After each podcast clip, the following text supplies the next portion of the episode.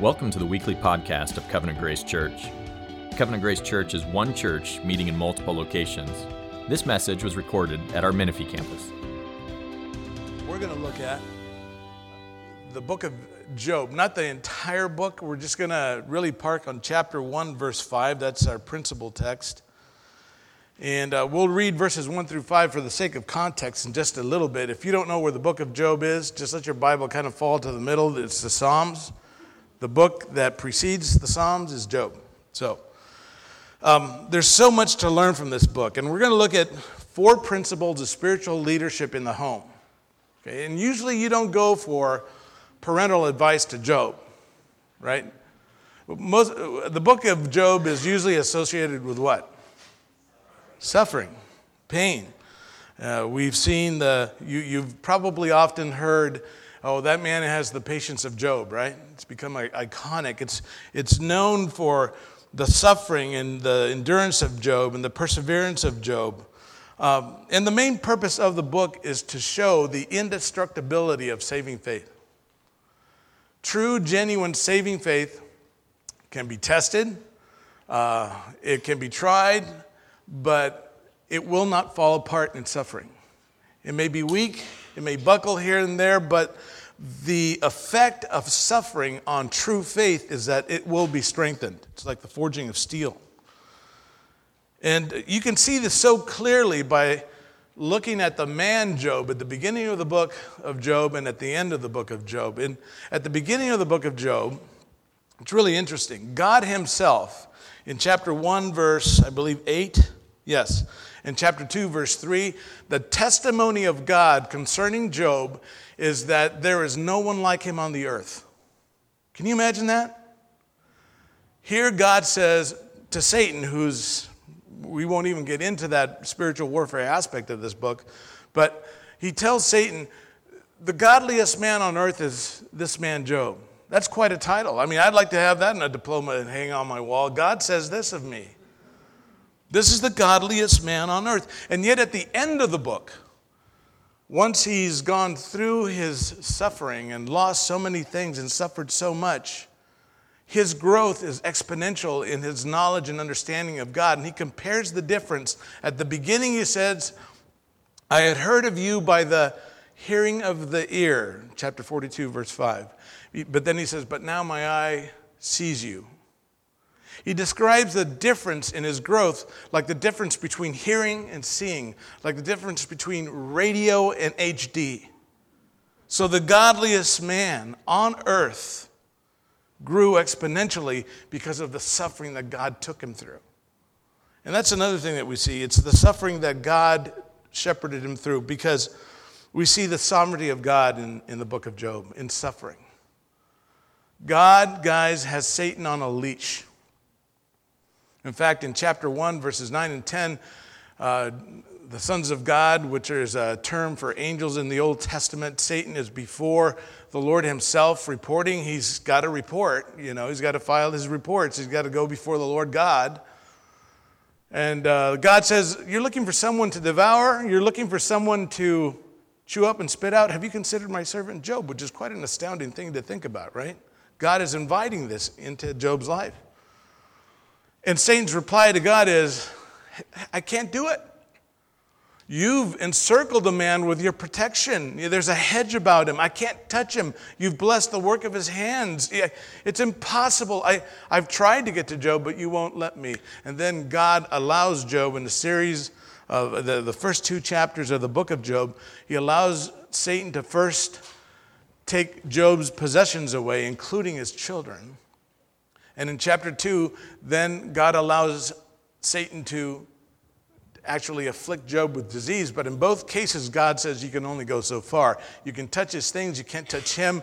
You can afflict Job, but you can't kill him. We see that God has Satan on a leash, and he can take the worst attacks and designs of the enemy and turn them into something beautiful. We see that especially where? The cross.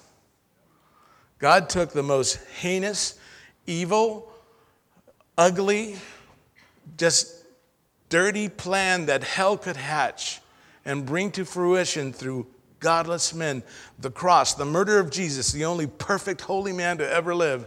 And he took that murder and he turned it into what? Redemption. Life for everybody who believes. Your life, my life. God is sovereign in our suffering and he allows us to go through suffering. He strengthens us and he uses suffering to accomplish great, great good. There's so much we can learn from this book, but what we want to park on is verse 5 of chapter 1. If you've got your Bible, if you haven't turned there already, turn to the book of Job. Pardon me. Let's just, um, like I said, I want to park it on verse 5, but for the sake of context, let's look at this introductory paragraph. It's a short bio. In verse 1, we have uh, the reference here is to Job's character. Verses 2 and 4, he talks the author, when we don't know who the author is.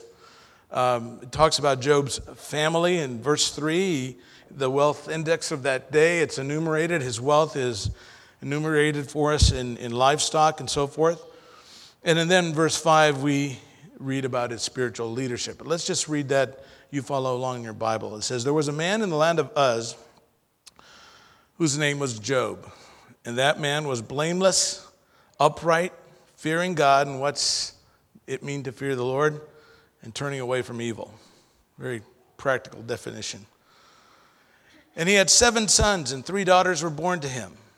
His possession, possessions were also 7,000 sheep, 3,000 camels, 500 yoke of oxen, 500 female donkeys, and very many servants. And that man was the greatest of all the men in the east. That's the, the earthly view of Job. That's how men assessed him. This guy's the greatest guy in the land, right? Verse 4 he, has, he was the architect of this amazing family. And by the way, we're picking up his parenting when Job was uh, the father of grown children. But it says, Thus Job did continually in verse 5. So this was his habit from the time they were young to the time they were old. So he's the father of grown children, and his sons used to go and hold a feast in the house of each one on his day. And they would send and invite their three sisters to each to eat and drink with them. They would literally, for the most important meal of the day, they would eat at one of the brothers' homes. And then the next day, they would switch the feast to the other guy's home and then to the other, to the other, until seven days had passed. They ate together as a blended family multiple times a week, and they loved one another. In a day and age, this is a patriarchal period. Um, probably Job was a contemporary of, of Abraham. He lived to be 200 years old, roughly, so we know that it, fit, it fits in that time. His wealth is enumerated in livestock instead of gold and silver. That's the way it was done during the patriarchal period. And during that period, women were just seen as necessary baggage. Okay? The, it was patriarchal, not matriarchal. And in fact, little sisters were just considered uh, kind of like an offscouring, those little natty things, you know. But Job's sons would send and invite their sisters to eat with them every night. And they would have a feast, it says. That's the word in Hebrew, mishte, which is, means a big old fat hairy, well, I don't know if hairy, but big, big feast. It's the words that is the word that is used to describe the millennial feasting. The, the, the Lamb's Supper at the end of time that we will, will participate in will be a mishte. There's going to be a lot of eating and drinking and joyful, mirthful atmosphere. And Job, as the patriarch, as the father, was the architect of this amazing familial unity and love. And so we come to the principles of leadership that Job exercised in his home. It says, When the days of feasting had completed their cycle, every eighth day, Job would send and consecrate them, rising up early in the morning and offering burnt offerings according to the number of them all.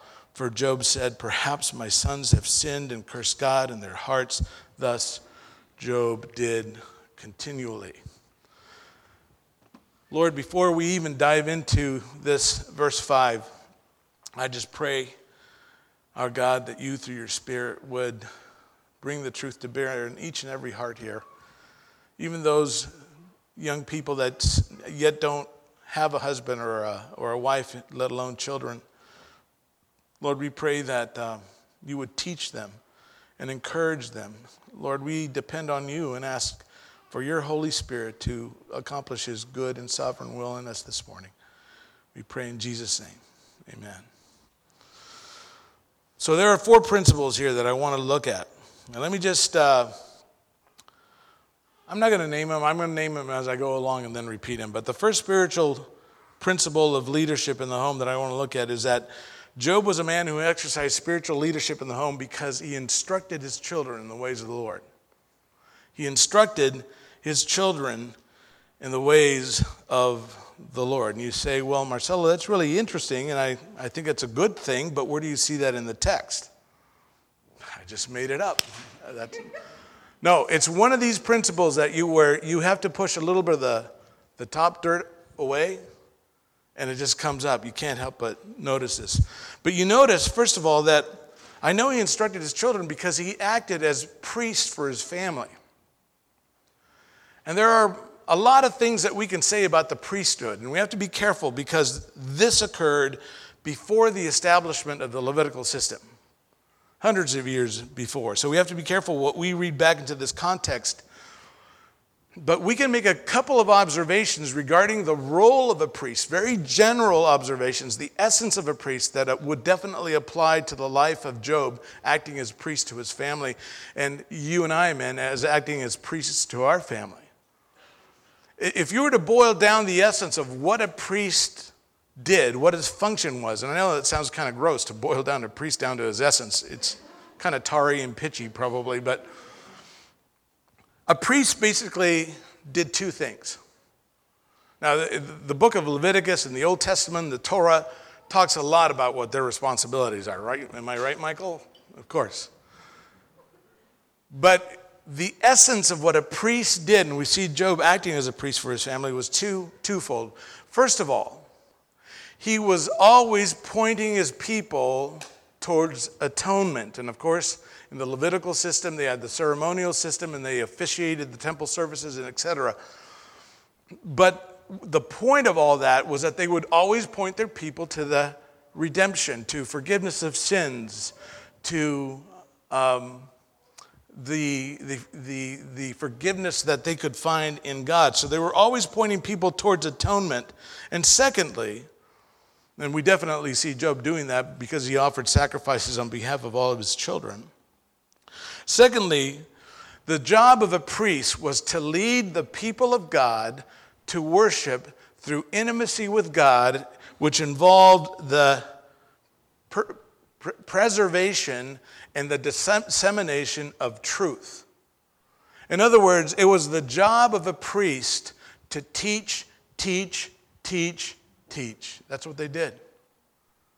They would lead the people of God to God through the truth so that they might know God in truth and therefore, therefore worship him as he ought to be worshiped. And that's why Malachi 2:7 says this about the overall office of a priest. He says, For the lips of a priest should preserve knowledge, and men should seek instruction from his mouth, for he is the messenger of the Lord. So I know he instructed his children in the ways of the Lord because he acted as priest. He was always pointing them towards atonement, towards forgiveness of sin, towards redemption in God, and he was teaching them who God was so that they might worship him in truth. In, his, in essence, a priest would act much like a pastor acts with the church today, right? Eric is always pointing us to our need of the cross, towards the gospel, towards redemption. And his job is to teach, teach, teach God's people. That's how Job acted towards his family. He was a priest to his family, so I know he taught his family. He instructed his children. Secondly, I know that he instructed his children because his children were all believers. You say, well, where do you get that one from? I get that from chapter 42. In fact, turn there if you would, chapter 42. And you say, well, let's see why you think they were believers, and then tell me why you thinking they were believers instructs you or tells you that Job taught his children, okay? But let's pick up the narrative with verse 10. This is after the Lord restores the fortunes of Job. And he says, And the Lord restored the fortunes of Job when he prayed for his friends. Very interesting because his friends, we can't get into this, but let me just mention this. His friends spoke evil of Job, in essence, and they attributed error to God. And God says, Yes, they were wrong, but Job, before I bless you so that you don't gloat over them, pray for them, which I think is amazing of God. But this is when the Lord restored the fortunes of Job. And it says, and the Lord increased, and there's two key words here all that Job had twofold. The two key words are all and twofold. The scope of God's blessing is everything that Job had. God, at the end of his life, or towards at the end of this book, promised to restore everything that Job had. Everything. And the second key word is twofold. That means God was going to double everything that Job had, even though he was, had been so wealthy, he was going to be doubly wealthy. And so we see that in verse 12.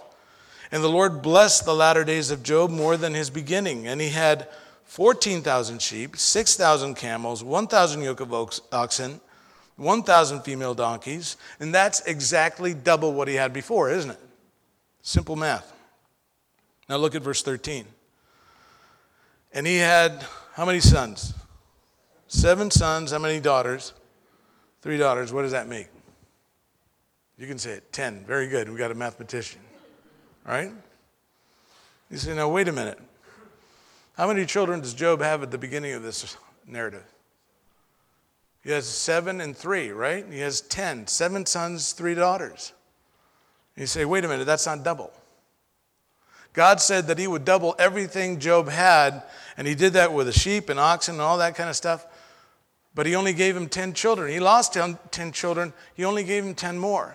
So, what did that mean? You know what that means? It means that God gave him 20 because 10 were already waiting for him in the presence of God. You don't, oxen and sheep and cattle and livestock and hamsters don't have souls. Horses, Eric, I'm sorry to say, don't have souls. But people do. And so God did double everything that Job had. I can tell you right now that in the presence of God, Job and his wife are enjoying the company and fellowship of their 20 children.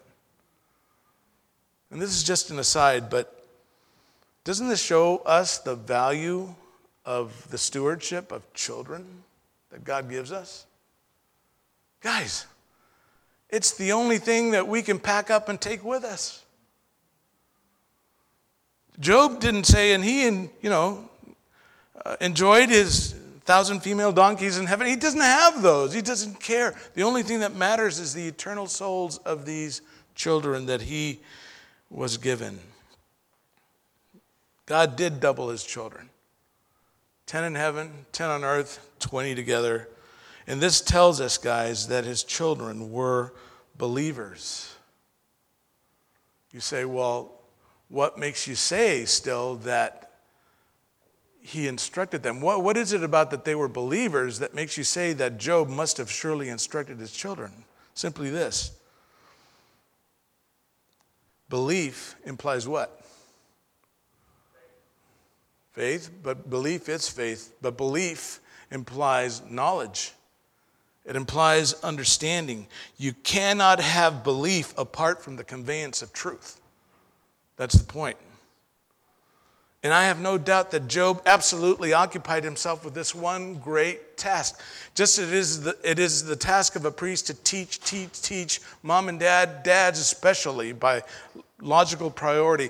It is our job to instruct, instruct, instruct, because that's how men and women, little men and women, come to have belief and faith in a message and in a person. I have no doubt. That, that, listen, instruction, guys, is basically the chief thrust of instruction to parents in the biblical text.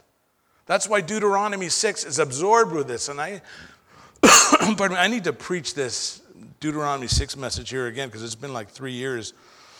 But we are to take God's word, his law, Deuteronomy 6 says, and to put it in our inner being, our, our soul, that where we make decisions, where we think, where we feel, where we, in essence, reach out to God and worship. God says, Take my law, put it in your inner being, and then pour it out to your children when you sit in your house, when you walk by the way, when you get up, when you lay down, right? As you go. That's the thrust of a parent's responsibility in the home. Spiritual leadership is built around that cornerstone instruction, instruction, instruction. Instruction, information, knowledge is the first step and the ongoing step in any relationship. Instruction, knowledge is a prerequisite to a relationship. You can't worship a God you do not know. I remember I was at. Um, at a retreat a few years ago, and I had this lady come up to me and said, and I was talking about, you know, having intimacy with God, with Jesus. And she came up to me after the first session and said, I'm so glad you're talking about this because I, I'm reaching a new place where I just want to know Jesus mystically. And she said this to a Bible teacher apart from the dead letter of the word. And I told her, that's impossible. I don't think I found a, a more diplomatic way of saying that. I just, said that's impossible. You can't do that. Because Jesus is revealed to us in this book.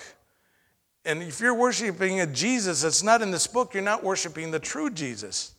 Because there's lots of Jesuses out there, right? The, the Mormons have a Jesus, Jehovah's Witnesses have a Jesus, Martin Scorsese has a Jesus. But which Jesus are you going to worship?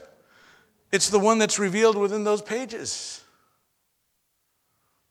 And I told her, How did you, I asked her, How did you fall in love with your husband? Well, I, I met him. I thought he was a nice looking guy. I met him and, and we talked and we got to know each other and fell in love. I said, Exactly. It works the same way with God. This is the way it's going to roll. You know, there's a lot of married people here. And this is the way it happened for us. There's a, maybe a few that are engaged. My, my eldest son now is engaged and he's crazy in love with this girl. It's wonderful. But this is the way it's going to happen for those of you, let's just say gals, for those of you who are, will be married someday in the future, you're going to see this guy and you're going to be attracted to this guy. And you're going to go up and introduce yourself or vice versa. And, and then you're going to go home that first evening and you're talking to your girlfriends about it and you say, you know what? He loves pizza. I love pizza. He loves pepperoni pizza. I mean, what are the chances of that?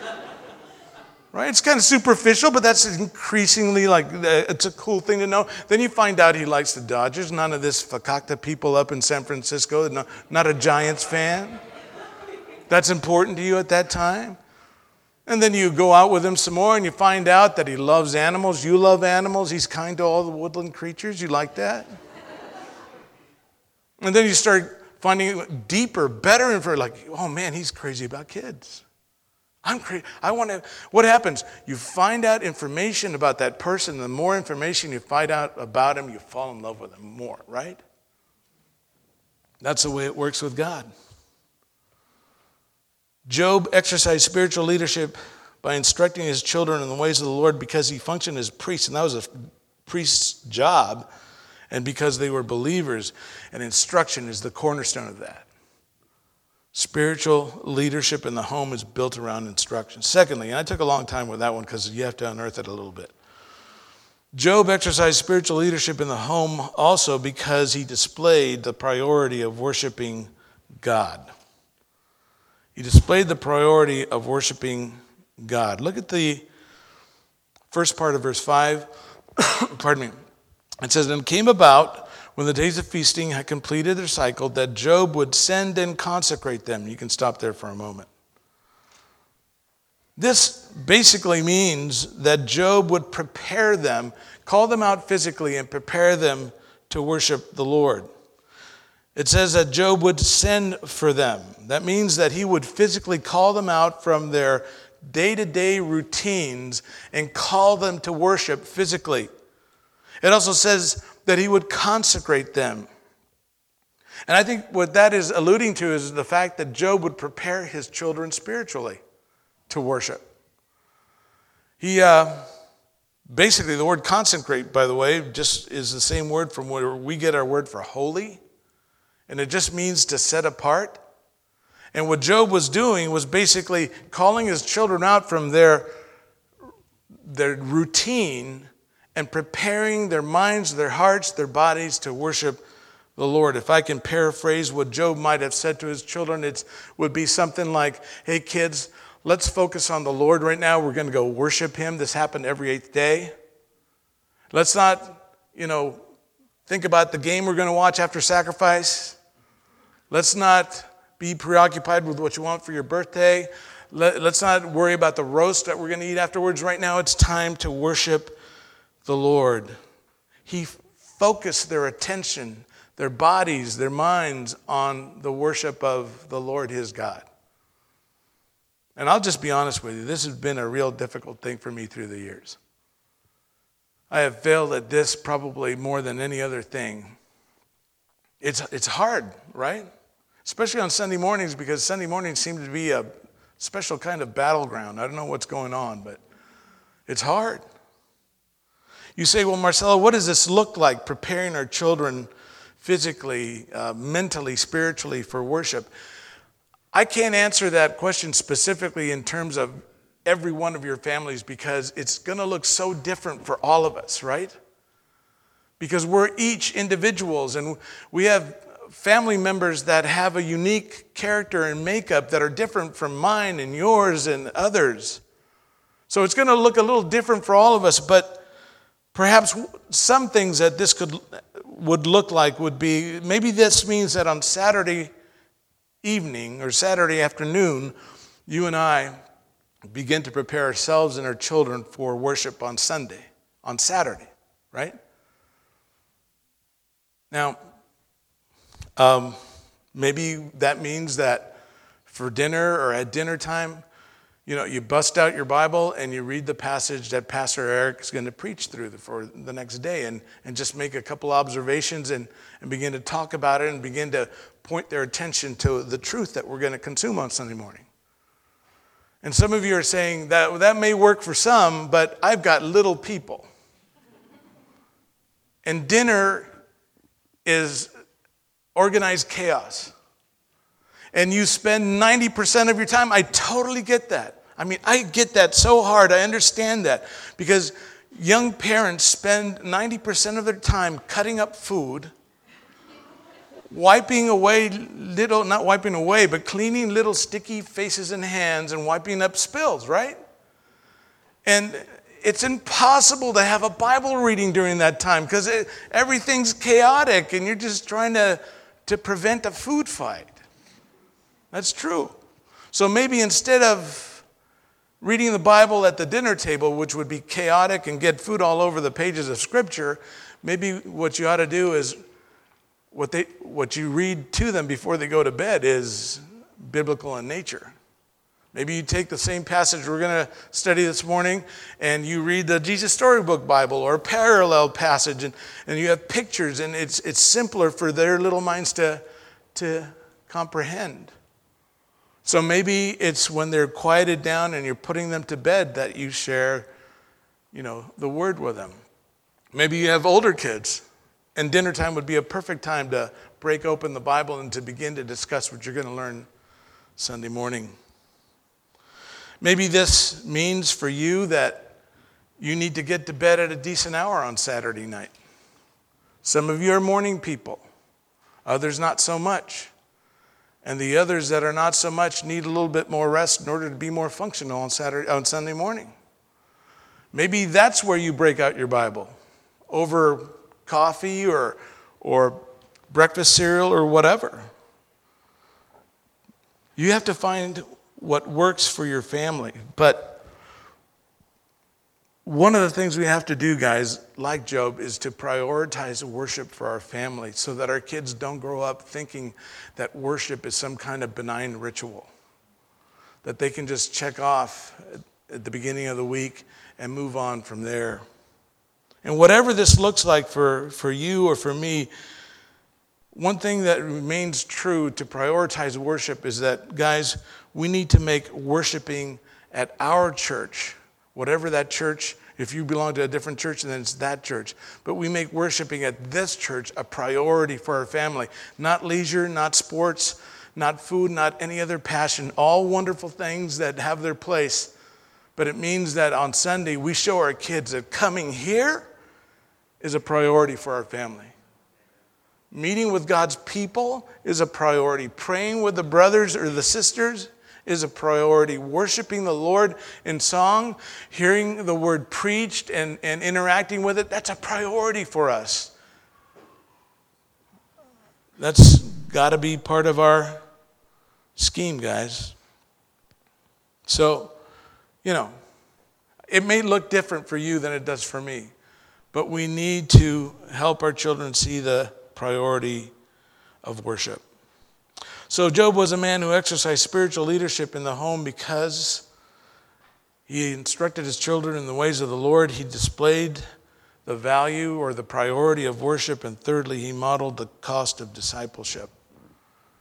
He modeled the cost of discipleship or the value of following God. You'll notice that in verse 5, it says that he, Job, would offer offerings on behalf of each of his sons. By the way, even though the Hebrew word sons has the masculine suffix, this is a way of referring to all of the children. Okay, it's just a Hebraism. That's a, it's like we use the word uh, mankind to speak of humanity, right? When the Bible uses the word sons, 98% of the time it means children. So he would offer sacrifices, it says, on behalf of all of his children, not just his sons, but all 10 of his children. And you say, well, what's, uh, what's significant about the sacrifices that he would offer here? The, the Hebrew word, again, gives us a, an inkling as to what Job did here when he offered sacrifices. It's, it's the Hebrew word, the Hebrew word for burnt offering is the word olah not the Spanish word for hello. I'm just watching, and some of you are going, oh, he said hola.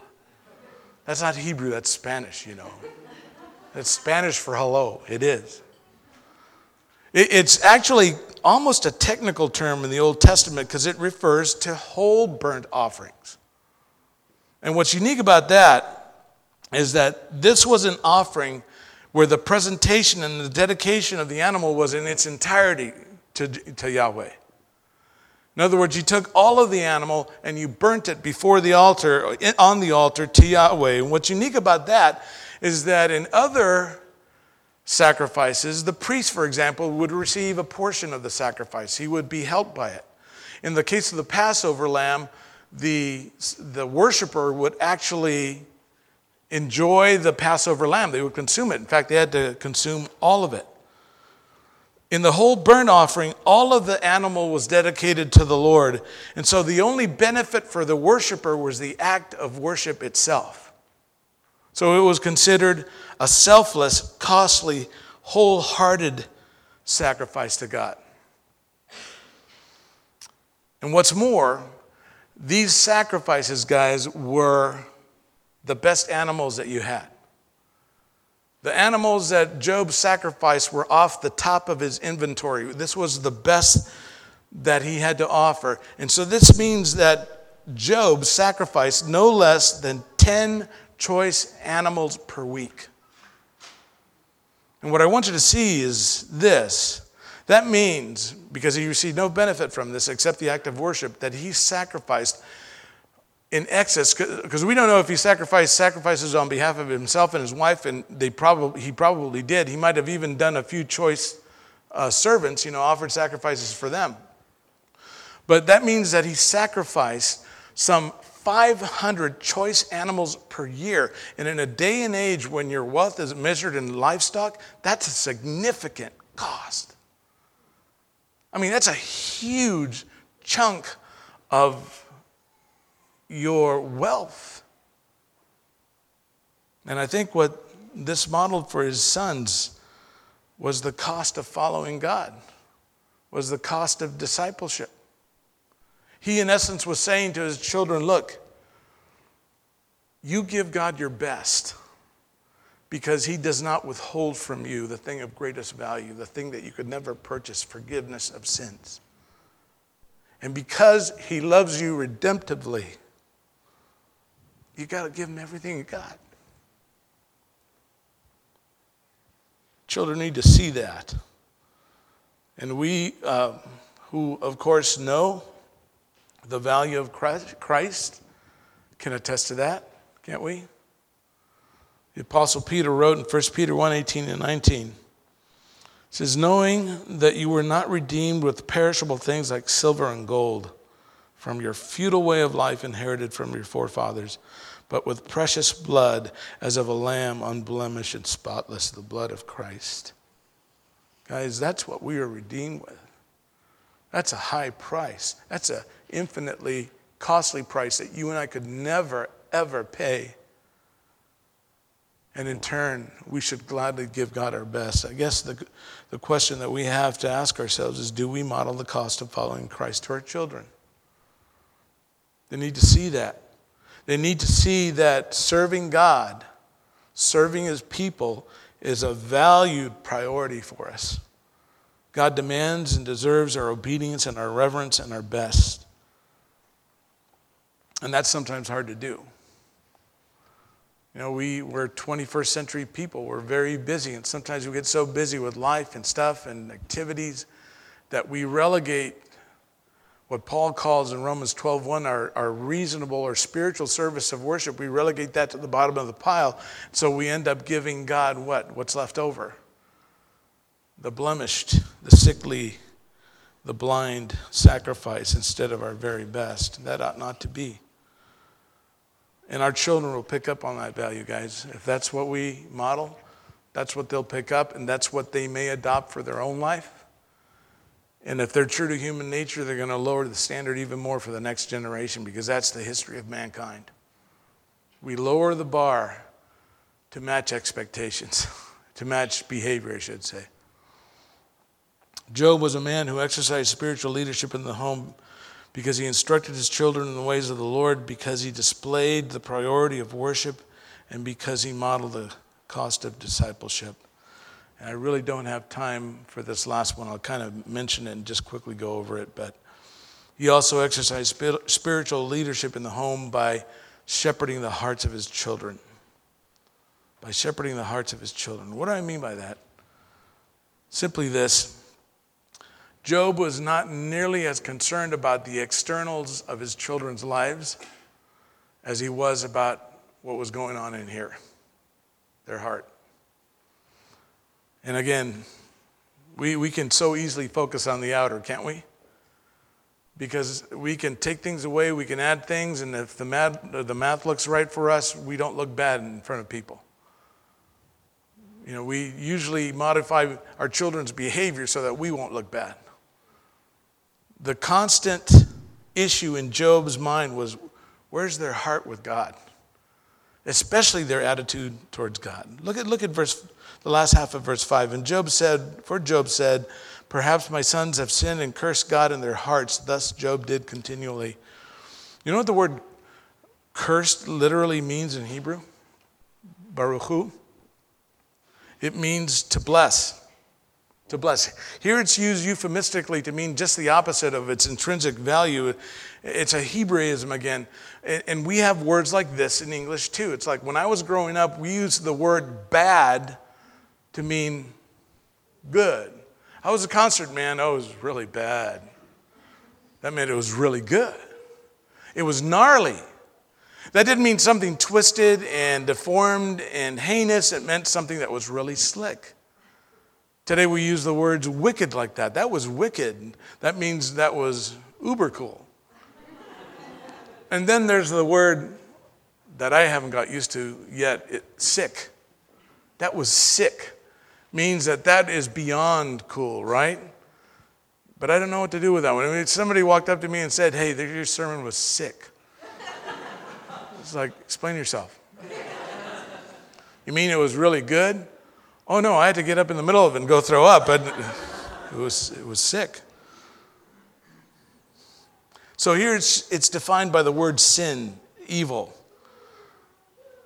And the idea here, the sin in view, it's really interesting. It, it's the idea of becoming indifferent to God and therefore failing to give God the honor and praise and thanks that is due him. And by default, therefore, cursing him. I think Job was concerned that the abundance that his children enjoyed, he was afraid that those temporal things would somehow rob, rob their love of God and replace God and his worship with their own desire for things. Indifference. That's what he was looking for. You know, that's, that's, a, that's a, huge, a huge problem. We need to look into our children and observe constantly to see what their attitude towards God is because when they begin to slip into indifference, that's dangerous territory. What is being indifferent to God? It means relegating, relegating him to the, to the realm of the mundane. And that's blasphemy because he's the most glorious, beautiful, holy, and righteous being in, in everything in, in the universe. And to relegate him to the mundane is blasphemy. And when we relegate God to the mundane, that means something else is in the throne of our lives, whether it's a thing or things or another person or ourselves, and that's idolatry. So Job was always looking into the hearts of his children, asking them questions. Guys, we need to be observant. And we need to be truthful about what we observe because we as parents are so anxious to see the best in our children that sometimes we're subject to self deception. But we need to look into their lives and, and, and be prayerful in just thinking about what we see in their, in their hearts and, and in their behavior. We cannot just blissfully think that everything is going to be okay with our kids. We need to talk to them. We need to be in their lives. We need to be asking questions. We need to be prayerfully observing our children. And this is really interesting because apparently Job's kids are pretty clean cut. We learned that they were probably they were believers. We know that they loved family, they respected their dad. And if anybody could have sat back and said, Well, you know, I've done pretty good. My children are gone, they're grown and gone. They love their parents, they go to worship.